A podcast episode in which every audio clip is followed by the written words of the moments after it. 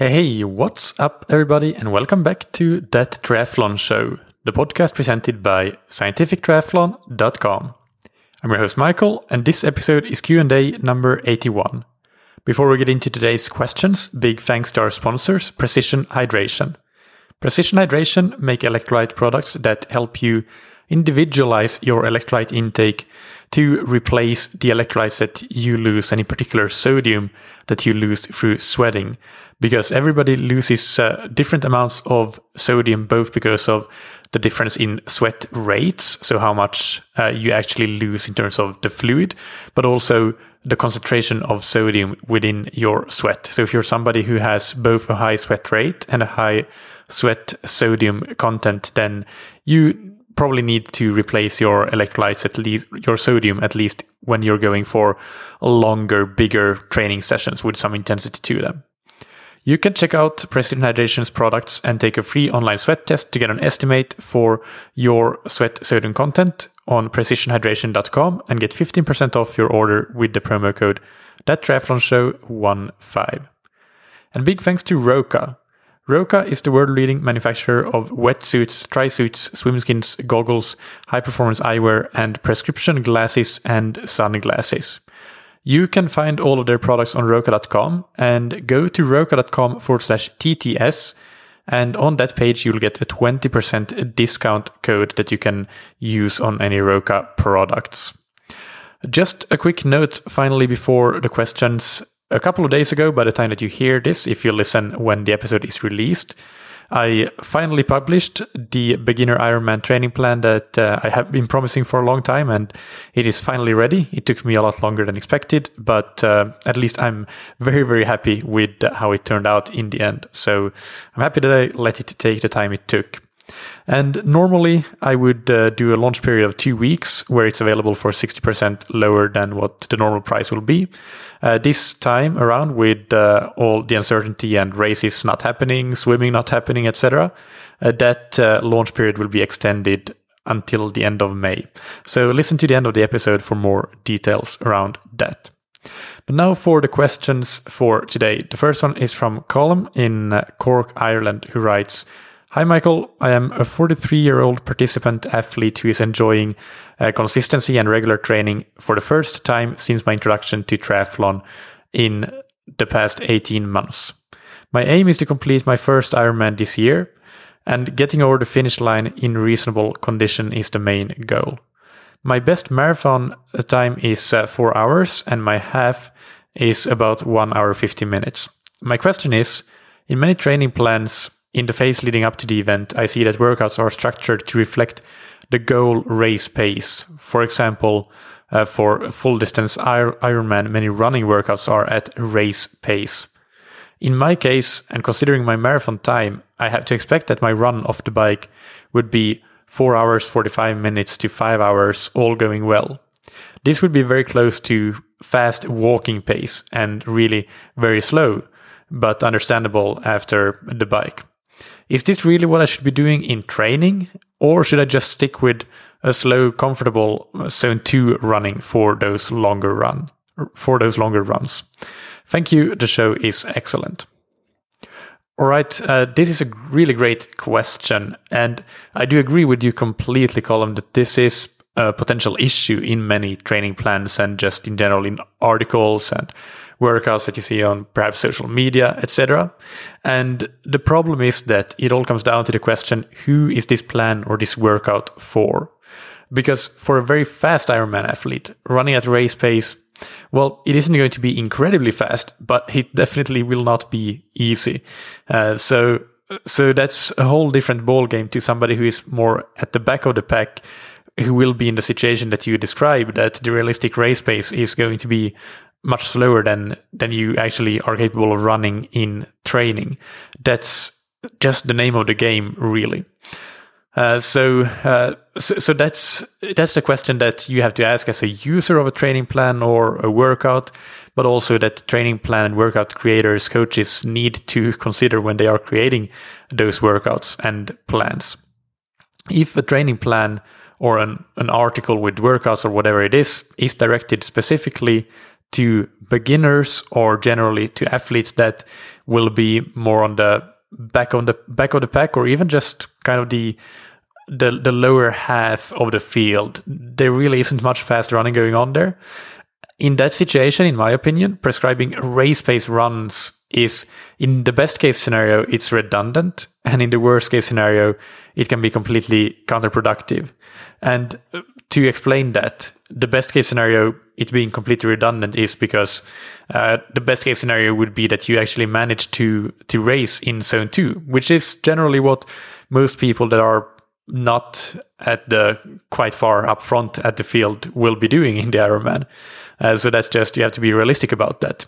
Uh, so in that situation, why would we call it a race phase workout? We might just as well call it a zone two workout, just like you probably have been doing all the way through your base training season. If the pace doesn't change, why does the name of the workout needs to cha- need to change? It just causes more confusion. Uh, and uh, the worst case scenario, it being counterproductive, is that for some athletes they might actually go the way that uh, you ask about in your question, which obviously you can read between the lines, and I, I, can understand that this is not the way that you uh, think that you should be going. So you're absolutely correct with that. You should not be doing those long runs at that very slow shuffle that realistically you might be doing in your race because that's not going to be that's going to be way less beneficial than actually doing those long runs at your normal zone 2 comfortable pace that you have been doing those endurance runs for uh, but uh, for some athletes they might not even stop to think about that that might not be the ideal thing and and actually go at that very slow pace. Or another option is that you hear the word race pace and you don't stop to think about well race pace for the ironman is really slow. And you end up just racing the workouts themselves. So uh, so there are many reasons that i think that for the specific demographic for whom this might be a problem uh, it's uh, probably better for many reasons to to, to not really think too much about race pace when it comes to training for the Ironman specifically. This is of course very different for different distances, but here we're talking about the Ironman. So what I prescribe to athletes that are are at a similar level to you and and even athletes that are maybe quite a bit faster but still at the sort of lower half of the field. And this is actually the same thing that I do in the new beginner Ironman training plan. It's as you say, simply zone two running for those long runs. So that goes for the long runs, but also for the brick runs that you might be doing after some uh, some of the longer bike rides that you will be doing in the plan. So then you will just be going out at uh, at a steady zone two run again after the bike because that's what you will be doing in the Ironman. It's not about trying to run hard off the bike. It's actually about trying to hold yourself back into zone two, uh, but not going uh, not going slower, not going faster. Just keeping that steady, nice, and comfortable zone two, and uh, and finding that rhythm. So that's what I do. It's very simple. Uh, it's uh, they're called endurance runs in my terminology generally, or uh, zone two run, or easy easy aerobic run, or things to that effect. A bit depending on who I write the the plan for and uh, who it is that I'm coaching. But uh, that that is what I do, and uh, race pace is not something that I really use. There are a couple of bike workouts actually in the plan that has the word words race pace in them, but for the running, it's not present really in, in any of those workouts. One thing that I want to point out is that even though you think that your your race pace might be slower than zone two, like a fast walk essentially, that might be true, and uh, realistically, for a lot of the field uh, standing on the start line, it, it is going to be true. But I think that for most in your people in your position, athletes in your position, I would still consider zone two to be your target race pace. It doesn't mean that it's going to be your race pace on race day actually, but take that as your as your target race pace. And the advantage of doing that is that then you'll just get into the uh, the mental mindset that actually the large majority of training that you're doing, which is going to be sent to training for any athlete, really, the large majority of training that you're doing for the Ironman is actually race specific training already. Just because it's it isn't called race pace, it doesn't mean that it isn't. So that's uh, something that is quite unique about the Ironman and, and actually pretty cool that that for the majority of athletes at the in the second second half, second fifty percent of the field or so at least, the large majority of training is going to be done at race pace. So you don't have to feel that you're you don't have to feel that lack of confidence that somebody might feel for racing a sprint distance if they feel that they have have a lack of race pace work or an Olympic distance or something like that. That's a completely different thing. For the Ironman, you will never be lacking that race specificity. So I guess to sum up, uh, I don't think there's uh, a need to target race race specificity in terms of pace and power uh, any more specifically than the zone 2 work you're already doing as part of your normal day-to-day training I do think that other aspects of specificity should be practiced if possible. So that would be things like terrain, like if your uh, race is on a hilly uh, course for the bike, then definitely that's something that you should practice. Environmental conditions, if possible, if you are going to race in the heat, then uh, maybe some training in the heat if possible. And of course, nutrition and hydration are some other aspects to that should be specific. But in terms of pace and power, you already do a lot of that. All right, that's it for uh, the question from Colin. Thank you for that. And uh, the next question is from Mario. And I forgot to write down where Mario is from. I believe that Mario is from Italy, but I may be wrong there. Sorry about that, Mario.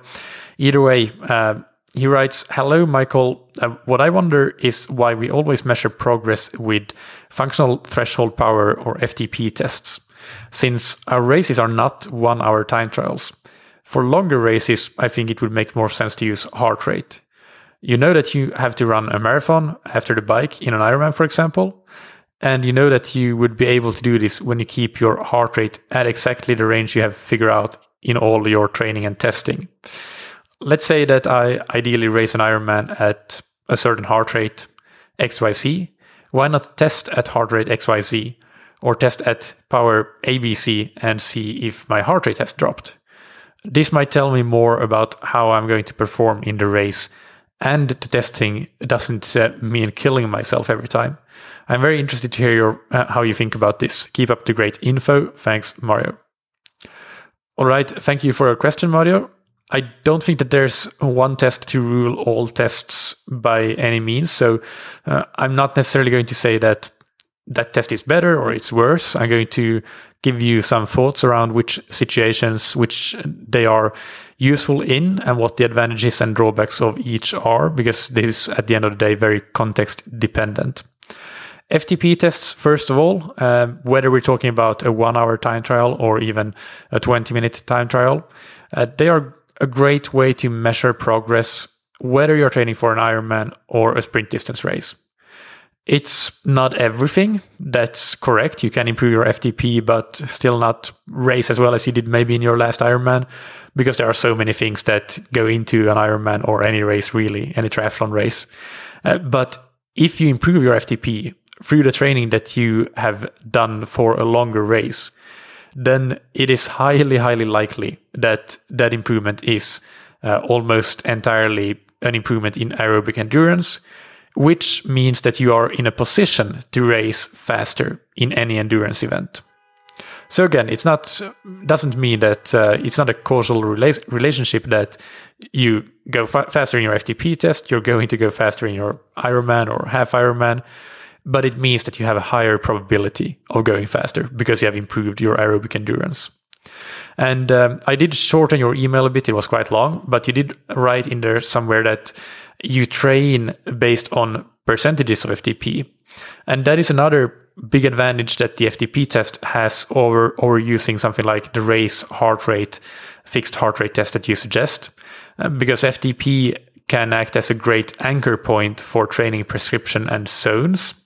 That's not to say that the test that you suggest cannot be used as an anchor point and establishing zones, but it's just a lot more unconventional and you would have to probably go through a lot more trial and error to figure out how that test relates to ideal intensity prescriptions for workouts and ideal training zone uh, training zone calculations and so on. Uh, so so that's another advantage that the FTP test has.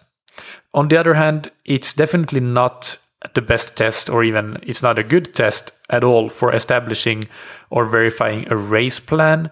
I don't really think that the percentages of FTP that we see on the internet are uh, that good a way to establish your race plan. Uh, so, uh, so that's that's an, a drawback of it compared to some some other tests. Uh, but uh, coming back to that point about using to to wrap up that thread of thought, the fact that you can use it as an anchor point for training and you can establish training intensities and training zones, that means that it's a great test that allow you to get the most out of your training so that you can stand on the start line as fit as possible. But uh, testing your power at a given heart rate, uh, so for example, your race heart rate, as you suggest, or the other way around, seeing what your heart rate is at a given power, those are also good tests in specific contexts. The advantage of them is the race specificity, as you mentioned, that if you know what sort of heart rate you can race at, that will give you a very good idea of what your race power will be. Much better than using a certain arbitrary percentage point of FTP. Now, the uh, downside here is that it's not necessarily that easy to know what heart rate you'll be racing at. For example, you probably need to have done, done quite a few races to really have a great idea that, okay, this is really the narrow heart rate range that I'm always in. But even then, if you go to race in a very different set of environmental conditions, that in particular can have a massive impact on heart rate. And in that situation, all the other, all the planning you've done basically goes out the window unless you have planned based on data points, previous races you've done in similar environmental conditions. But uh, if you've always raced in temperate conditions and now you're going to a hot race, your heart rate is almost certainly going to be quite a lot higher, even though your power might be the same or lower than before. So it's not a perfect test, but it is a good test, and especially when you can control those uh, specific variables around environmental conditions, and if you know that your heart rate tends to be stable uh, because you've done quite a few races, so you can verify that they always fall within within a certain fairly narrow range. As I said before, uh, the downside of the test is that it's not the best test to anchor training around in terms of intensity targets or training zones. And in addition, I don't think it's a great test in terms of the general measuring whether you've progressed or not. It's okay, it can be used, but I would say that it is a lot more prone to error and less sensitive to distinguish improvements you made or uh, worst case scenario impairments than an all out time trial. Because adding heart rate as a second variable to the mix, that just means that there is one more source of uncertainty. So even if your heart rate due to day to day variability is two to three beats per minute higher or lower than it normally is, that can basically throw off your results or your conclusions from the test because there's that that narrow and narrow margin basically. So I would say that it's not an either or proposition. You don't have to put the two against each other. Use each when it makes sense to do them. Use the FTP test to anchor your training around, get your intensity targets, get your training zones. Use the fixed heart rate uh, heart rate test to assess what your target race power might be. Uh, so those those would be the main takeaways for me.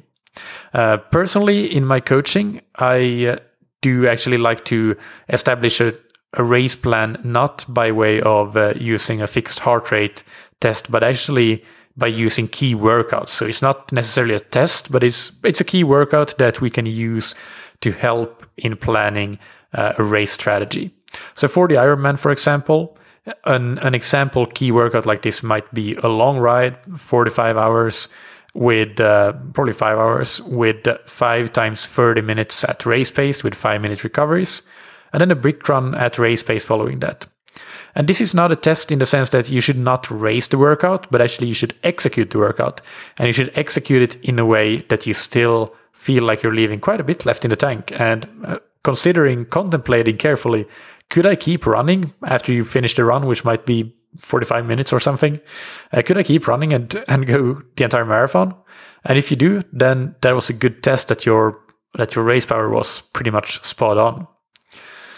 So, so that's uh, that's basically my thoughts on the two tests and uh, the additional thoughts that I have around uh, establishing a race plan and race power target for for a race. And for different distances, the key workouts that I use are different, but that was just one example that I uh, tend to use for the Ironman. That's it for today. Keep sending in all these great questions to michael at scientifictriathlon.com, and that's Michael with a K. Now, the update around the new Ironman beginner plan, just uh, a couple of quick minutes to give you the, uh, the brief summary of it. So the plan is 26 weeks long, and the thinking here really is that uh, because it's directed to beginners and it's for the Ironman, it's a long event. So the idea here really is to build a very strong base over a long time. It's not as if you're not training like race specificity and long rides and that sort of thing from the very start of the plan. You're just laying the foundations there. Uh, so, and in terms of more practical logistical aspects, the plan is available either through Training Peaks or as a PDF version. But for both options, simply go to scientifictriathlon.com and click through to the plans page in the menu or directly to scientifictriathlon.com forward slash plans. And you'll find the different options there. In terms of who the plan is for, it's for athletes that are either beginners or planning to do their first Ironman or just generally you might have done a couple of Ironmans or many of them, but you are somebody who generally finishes more towards the back end of the field. And you're also not training at too high a volume. So maybe you're training between five to nine hours per week. Uh, if you're training more than nine hours per week, then this plan probably isn't for you because the volume will be lower than you're used to. So, so that wouldn't be good really. Uh, so if you want to ask me whether it works for your specific circumstances, please uh, just email me, michael at scientifictriathlon.com. And uh, finally, as I mentioned at the beginning, since we are, we have some very uncertain times at the moment, we have uh, races that are cancelled. We don't know whether the races that are still scheduled to go ahead will actually go ahead. Most of us have no swimming and so on. Uh, I decided that I will extend the launch period discount that I always do when I launch a new plan. Usually, I do two weeks where the plan is available for 60% off uh, to reward the early adopters of the plan. But this time around, uh, this this launch period will actually last from the day of this recording, which is the 7th of April, all the way through the 31st of May 2020.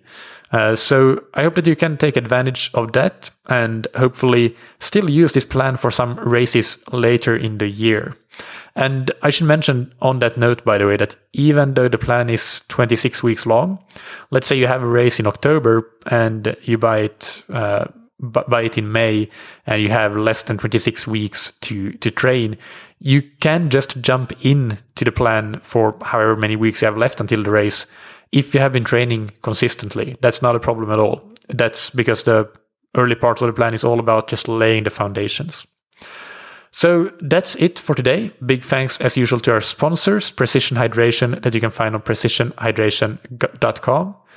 Get your free hydration plan and get 15% off your order of electrolyte products with the promo code that triathlon show 15 and thank you to roka that you can find on roka.com check out their wetsuits trisuits swimskins goggles high performance eyewear and prescription glasses and sunglasses and get 20% off with the discount code that you'll get on roka.com forward slash TTS. Thank you, as always, for listening. Keep training smart and keep loving triathlon.